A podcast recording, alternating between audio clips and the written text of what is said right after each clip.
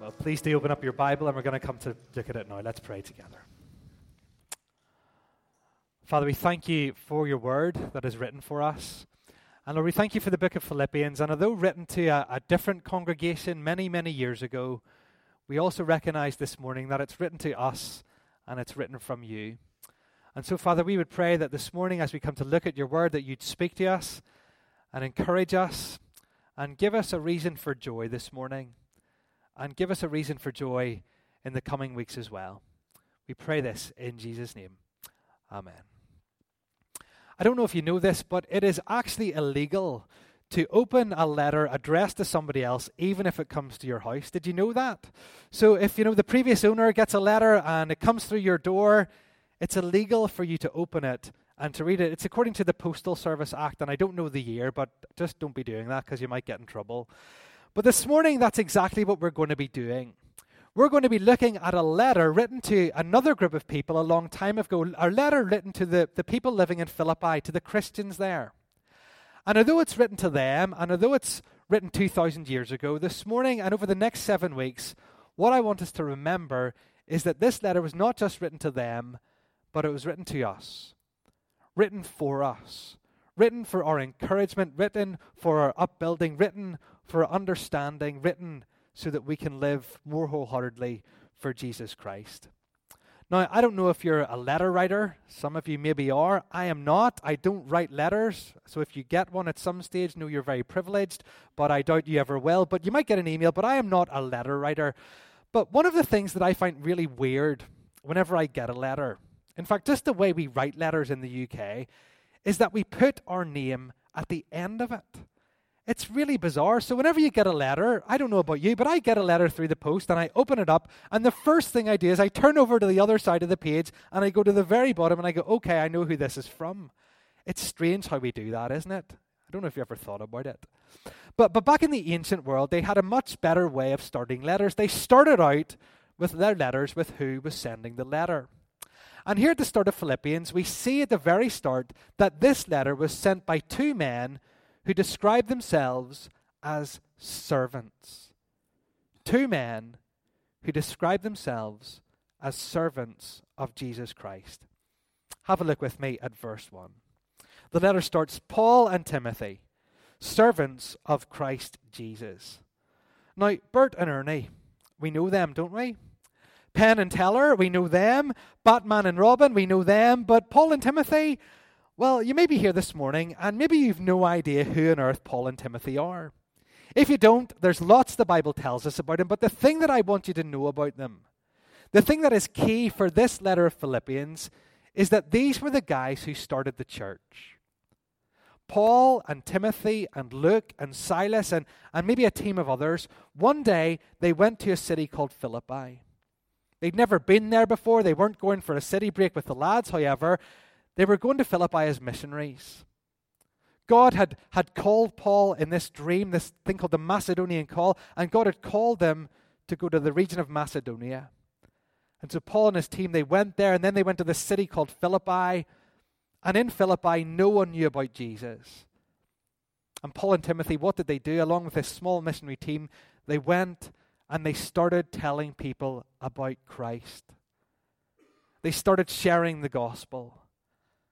They started telling people there, there is a God who loves you, and you don't know him, but you can, and you can know him because he sent his son to reconcile you to himself. And they went around telling people this message. They went and they, they told people about God. And what's amazing is that the people responded to the message. People heard what Paul and Timothy said, and the Lord opened up their hearts and they believed in Christ and they were saved. Saved from life without God. Saved from eternity without God. Saved from a life of meaninglessness. They believed the message and they were saved.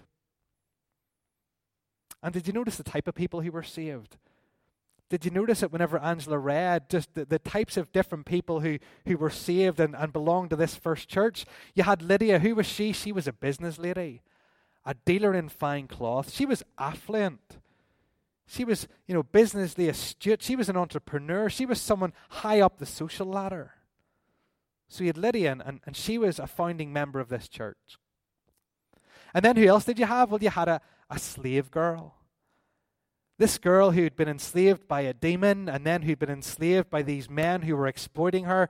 And these, this slave girl, everywhere Timothy and Paul went, she followed them around saying, These men know how to be saved. These men know how to be saved. And Paul got so fed up with it, he said, Listen, get out of her. And he drove the demon out. And she was saved from the demon and she was saved from her slavery.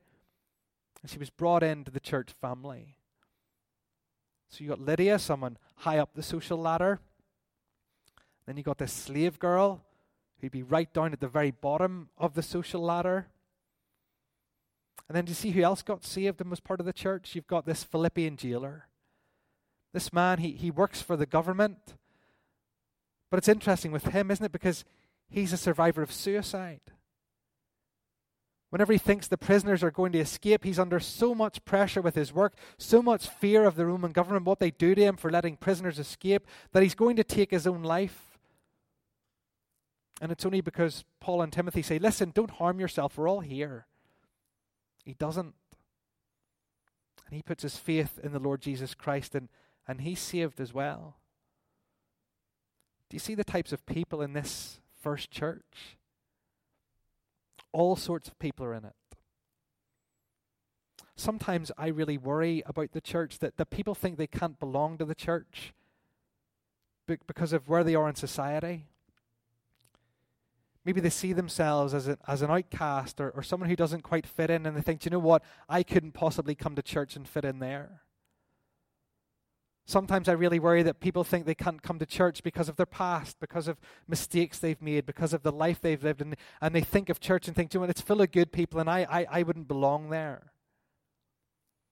But what I love about this church in Philippi is that it's filled with all sorts of people, with all sorts of backgrounds, with all sorts of problems, with all sorts of flaws. You see, the, the church really is a perfect place for imperfect people. And here in, in Philippi, that's what you've got. You've got a little church family, and it's full of normal people, imperfect people, who fit perfectly together. And why do they fit together? They, they fit together because they're united in one thing they're united in their belief in Jesus. Jesus is the thing that gives them unity. They're united by him. Some of them, they, they follow him wholeheartedly and they're followers of Jesus. Some of them are wanting to know more about Jesus. Some of them want to come and praise Jesus. And they're united in the church by Jesus. And, folks, as we sit here this morning, I mean, if you have a look around, we're quite an odd bunch of people to be together, aren't we? I mean, when you look around this morning, there, there's people who you wouldn't ever really be with outside of church. When you look around here this morning, there's people and their personality, it clashes 100% with your personality, and you're like magnets, you sort of knock heads a bit. And there's some people who you find their mannerisms annoying, and there's some people who just rub you up the wrong way. But, folks, this is what church is it's imperfect people people who are different from each other, people who have different political views, people who are from different backgrounds, people who struggle with different things. And the thing that unites the church, the commonality, is Jesus Christ. And this morning, I just want to say that if you're in Ravenhill and, and there's some people here and you, and you don't quite get on with them, well, that's okay. Because you're not called necessarily to be best friends with them, but you're called to be united together like a family because of Christ. And that's what this little church are. They're, they're a bunch of imperfect people with different backgrounds, different stories, and they're united together with Christ. But what's really interesting is how Paul and Timothy, the, the servants of Jesus Christ, what is interesting is how these servants of Jesus Christ describe the Christians in the book of Philippi, in, in the church of Philippi. Do you see how they're described? They're described as saints. These imperfect people are described as saints. Have a look at the second half of verse 1. Paul and Timothy, servants of Christ Jesus, to all the saints in Christ Jesus at Philippi, together with the overseers and deacons. He describes this church family, he describes the individuals in it as saints. Now, I don't know about you, but whenever I think of that word saint, I think of the patron saint of Ireland, St. Patrick. Or, or I think of saints within the Roman Catholic Church, you know, St. Mother Teresa, St. Francis of Assisi. You get the idea. When, whenever I think of saints, I think of these very holy, you know, people who've done great things and have been revered in the Roman Catholic Church. That's what I think of whenever I think of a saint. And what's really interesting is I did a little bit of reading this week to see how you become a saint in the Roman Catholic Church. Tell you what, a lot of hurdles to jump over. Uh, the first thing you got to be is dead. Okay? Uh, uh, and, and not only just dead, you've got to be dead for five years. You can't be a saint within five years of your death. So, all of us sitting here, well, most of you look alive anyway, which is good. You know, we're all alive. And so we couldn't be saints if we're in the Roman Catholic Church. So you've got to be dead five years. That's the first thing. And then what happens is if you've been dead five years and someone said, you know what, maybe they should be classed as a saint, someone goes and they investigate your life. And you need to be someone whose life was full of what is called heroic virtue. So basically, you have to have lived a life that was just so much better, so much holier, so much more awesome than anybody else. You, you, you need to have been like an absolute hero of the faith to even considered getting a sainthood. So, you know, so Mother Teresa made it because she, she dedicated her life to caring for these poor Indian orphans. Her life was a life of heroic achievement. And so she passed the second hurdle. She'd been dead five years, and, and her life was a, a life full of heroic virtue. but then the next hurdle, it's, it's really hard to pass. Not only do you have to be dead five years and have a, a heroic life, but you also have to have some miracles verified to you. People go and they, they investigate your life, and, and they, they have to be able to say, yes, that person did miracles. And then, if you pass all of the tests in the Roman Catholic Church, then you may, just may, get to be a saint. But it's really interesting, isn't it? Because here in Philippians chapter 1, Paul's just talking to normal, imperfect Christians like me and you. He's talking to Christians who are living. He's talking to Christians who are just you know normal people who, who work jobs. He's talking to normal Christians who, who don't have this heroic life of doing heroic things. They just live their everyday lives, trying their best to live for Jesus Christ. And yet, what does Paul say to them? He says, You're saints. You're saints. And I don't know if you've ever thought about it this morning, but as you sit here this morning, if you're a Christian, if you're someone who has trusted Jesus as the forgiver of your sin and you're living with Jesus as the, as the leader of your life, this morning, if you're a Christian here this morning, you're a saint. You can call me Saint Marty if you want, you know. Uh, and I refer to you as Saint Adam and Saint Simon. That'll be don't do that. That'll be just so weird if we start actually calling each other that. Don't do that. But but we could. Because Paul says that, that those of us who are Christians are saints. Okay, Marty, I see he says that, but what on earth does that mean? What does it mean that I'm a saint? What does it mean that you're a saint? That little word saint, it very simply means different, distinct, holy, set apart. And what Paul is saying to these people in front of him, he's writing, he says, Listen, you guys are, are the holy ones. You're people who in this world are distinct and different and set apart. You're different. You're saints. And, folks, you may have not really thought about it, but as Christians, so are we. We're different. We're different. How are we different? Well, in some ways, we're just the same, but at the same time as being the same as everybody else, we're different. So let's think about it. We're still totally flawed people, aren't we? No one's going to put their hand up this morning, I hope, and say, well, listen, I'm actually perfect. Mother Teresa, I make her look really bad. No one's going to say that this morning. We're the same as everybody else in that we're completely and totally flawed. But what makes us different is that we're completely and totally forgiven. We're different. The same flawed, different forgiven. We're the same in that we, we struggle with the same old habits we've always struggled with. We struggle with the same habits we had before coming to faith. But we're different in that we also have new desires, don't we? New desires to obey God new desires to, to live His way. We still struggle with our old habits, but we've got these new, different, changed desires.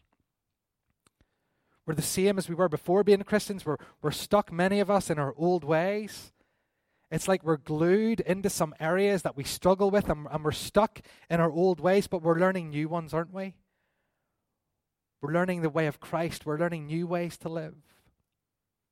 We're the same person as we were, aren't we? We're, we're the same. We haven't changed in our, in our personality. We're the, still the same person. But we're being more like Jesus, aren't we? We're being changed. We're, we're different. Every day we're becoming more like Christ. We've got the same problems. It's annoying, isn't it? Uh, some of us, I think, hope that we become Christians and all the problems would disappear, but it doesn't work like that. We, we have the same problems, don't we, as everybody else? But what makes us different is that we have God in the midst of these problems helping us and, and guiding us and leading us and strengthening us. We've got the same temptations as everybody else. But what makes us different is we, we're filled with the Holy Spirit and we have Him to empower us to say no to sin and to say no to temptation. We're different. We're different. We're saints. Now, please don't mishear me. Don't mishear me and think that I'm saying we're better. We're not better than anybody else. Please don't mishear me and, and hear me say that we're superior. We're not superior to anybody else. We're the same as everybody else in, in so many ways, but we're also different. New desires, new power, new life, new hope. The same, but different. And this morning, that, that's one of the amazing things about being a Christian. That's one of the amazing things about becoming a Christian. God changes us, He makes us different, He, he transforms us. I don't know about you, but I know so many people and they long to be different. So many people, and, and they long for a change in their life. They, they want a different character. They want a different personality. They want to, to get rid of old habits. They want to change so badly. And they do so many different things to try to change. But nothing really works. But when you become a Christian, when you give your life to Jesus, when you let Him take the lead, He changes you, He, he makes you different. And maybe you're here this morning and, and you're not a believer. Maybe you're here this morning and, and you're a church person, or maybe you're here this morning and, and you've just happened to find yourself along here. And you long to change. You long to be different. What can I say to you this morning that, that when you trust in Christ, when you put your faith in Him, what He does is He changes you from the inside out. He makes you a saint. And He transforms you. And this morning, if you're in need of change in your life, I want to encourage you that the only way for change is to put your trust in Christ. So this morning, you're saints. And who's told you you're saints? Well, the, the servants of God, Paul and Timothy, have said that. But, but after writing to the Philippians, saying, okay, Philippians, you're saints in Christ, it's great to see. What do they do next? They move on to the sentiments. Uh, I don't know about you, but whenever I write a letter to somebody or an email, I always have to do something at the start, you know, to you know, before I get to the business, you know, I'm writing to, to say something, I'm writing to ask them a question, but I always feel the pressure to say something, you know, a little bit sentimental. So, you know, dear such and such, hope you're doing well. Um, hope the family is well. Looking forward to seeing you Christmas. When are you going to pay me for the money you owe me? Uh, That's going out to all the men who signed up for the Irish Men's Convention and are not paid yet, just so you know that email is coming this week. But, but you know, we feel that, don't we? We've got to say some sentimental things before we get to the business. And in the ancient world, it was the same. There, there was some sentimental thing said at the start of a letter.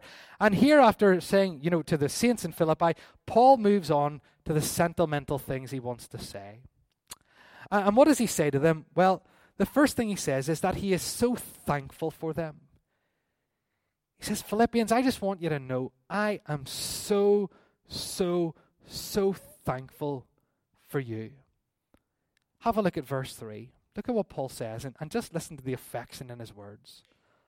I thank my God every time I remember you. Isn't that lovely? Every, every time I think of you, every time you come to my mind, I just thank God for you. And why does he thank God for them? Look at verse 4. In all my prayers for all of you, I always pray with joy because of your partnership in the gospel from the first day until now. Paul is thankful to these Christians because they have been partners with him in the gospel, he says. Do you remember what Paul's job was? He was a missionary, wasn't he? He went around the whole Roman Empire telling people about Jesus for the first time. And you know what? That cost money. He had to get boats, he had to get accommodation, he had to, to find food. It cost money to be a missionary.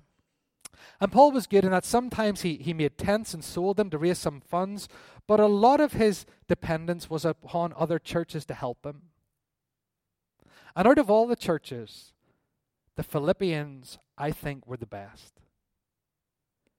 Because right from the very first day, Right from that first day, whenever he left Philippi, right now, 12 years later, they've supported him in his missionary work for 12 years. They've prayed for him. They've sent people along to him with gifts. They've helped him financially with his expenses. From the very first day, these baby Christians, just weeks old, have supported him for 12 years of his missionary work. And he writes to them and he just says, I'm so thankful for you. Thank you thankful for your partnership in the gospel from the first day until today. This morning, if you're a Christian, do you have any partners in the gospel? Do you have anyone you, you partner with in the gospel? Have you anyone in particular you pray for as they do their missionary work? Have you anyone in particular you give to as they do missionary work? Have you got anyone who you, you maybe write to occasionally and just encourage them in their missionary work? As individual Christians here this morning, have you got partners in the gospel? And I wonder as a church, do we have partners in the gospel? Because I think this is something that we need to think about. We're here in this part of East Belfast and we're trying to be missionaries where we are, aren't we? We're trying to reach people with the gospel. We long to see people come to faith. We, we long to see people become saved and part of our church family. But I think there's another side of this that we need to think through. Who can we get alongside? Who can we pray for? Who can we give to? Who can we encourage as they maybe in other parts of the world labor for the gospel? But anyway, back to our letters. He, he's thankful for them.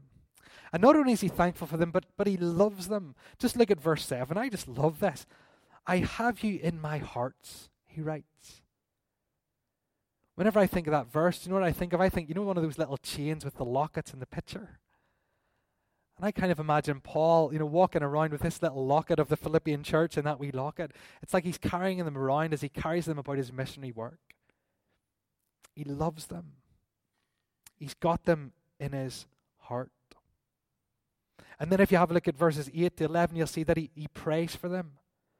And this is my prayer. And then he begins to tell them what they're praying, what he's praying for. But it's, it's lovely, isn't it? It's this lovely picture. He's thankful for them. He, he loves them. And he prays for them. I wonder what it would be like if we did that with each other. I wonder what our church family would be like if we did that. Imagine every week we came to church, we started to encourage each other.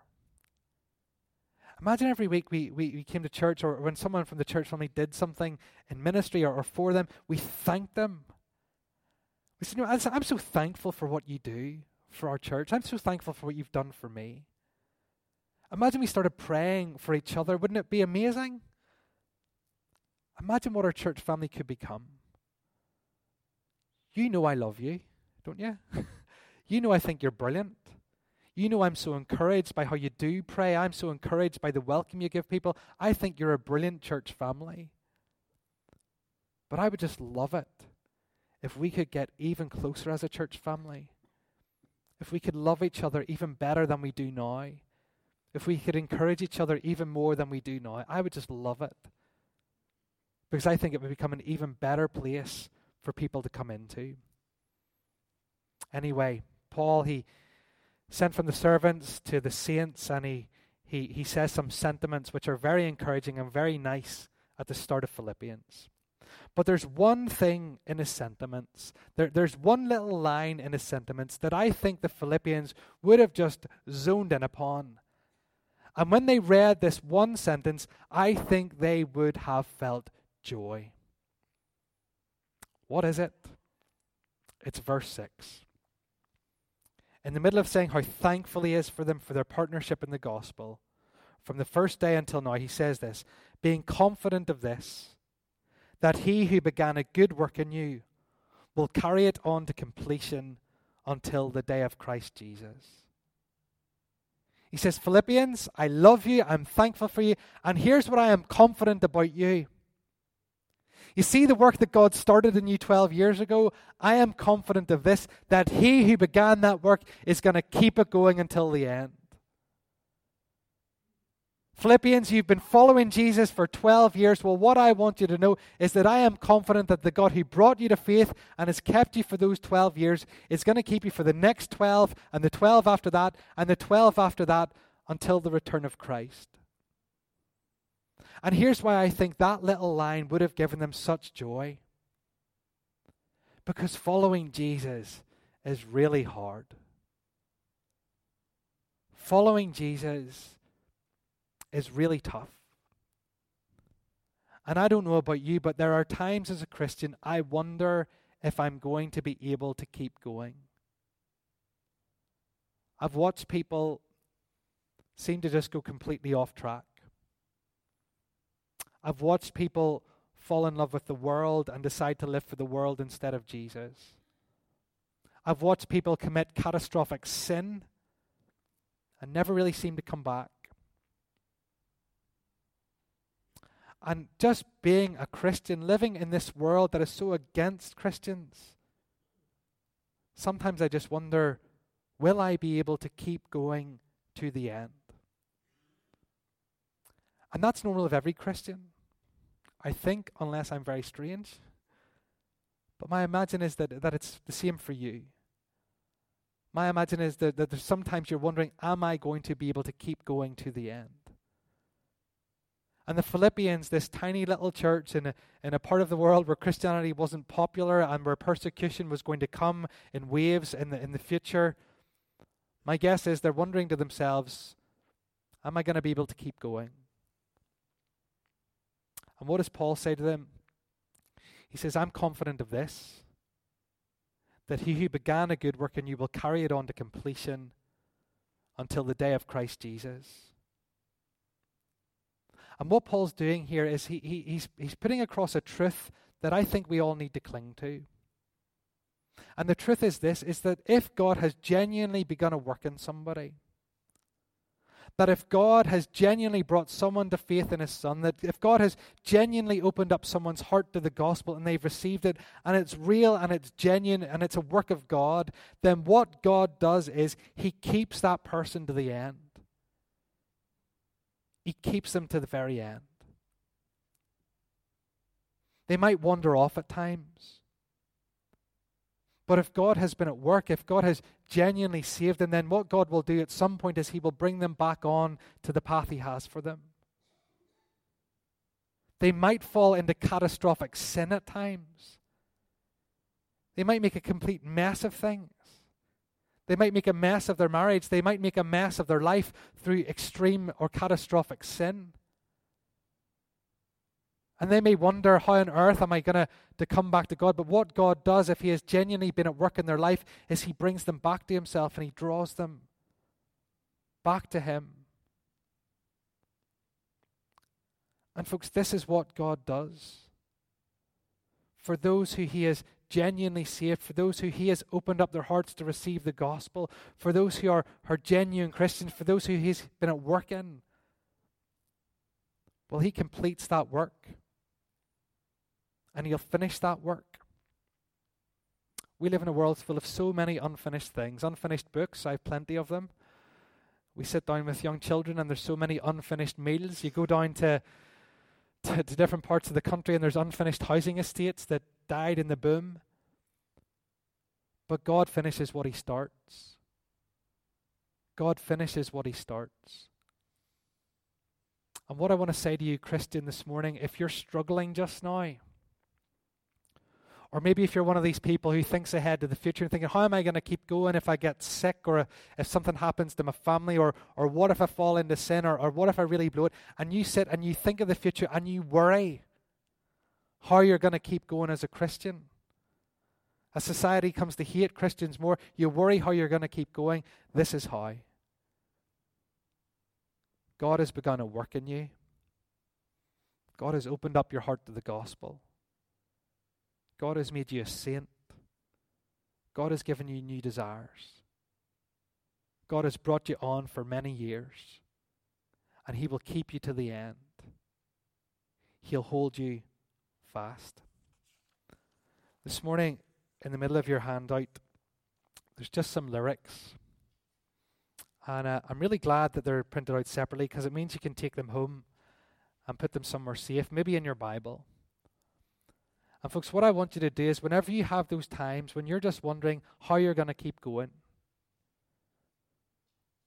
whenever you're just panicking, thinking, how, how am I going to keep living for Jesus? I want you to take out this little flyer and I want you to read these words. They're the words of two Northern Irish songwriters, Keith and Kristyn Getty.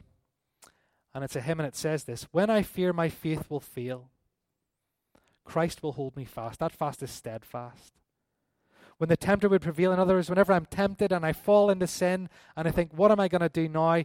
He will hold me fast.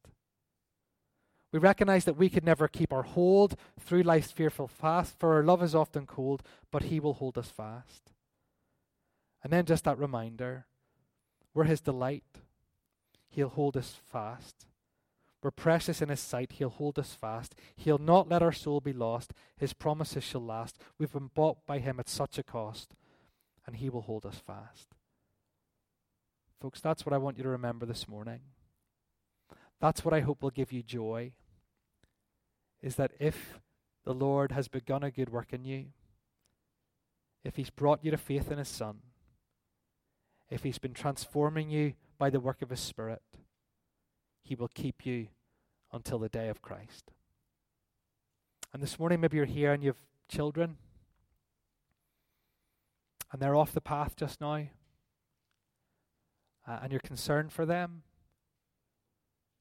what I want to encourage you with is this is that God will hold them fast.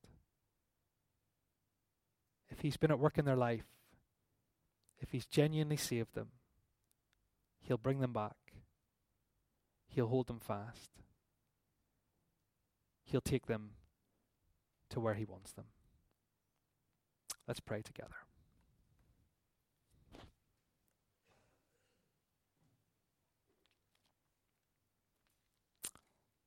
Father, you know that at times we find it really hard to live for Jesus. You know, Lord, that sometimes we project our mind into the future and we we worry about all sorts of things that might damage our faith or or pull us off track or cause us to doubt. And we worry, Lord, if we're going to be able to keep going. But Lord, thank you that you will preserve us. Thank you that you have our hand and that you're not letting it go.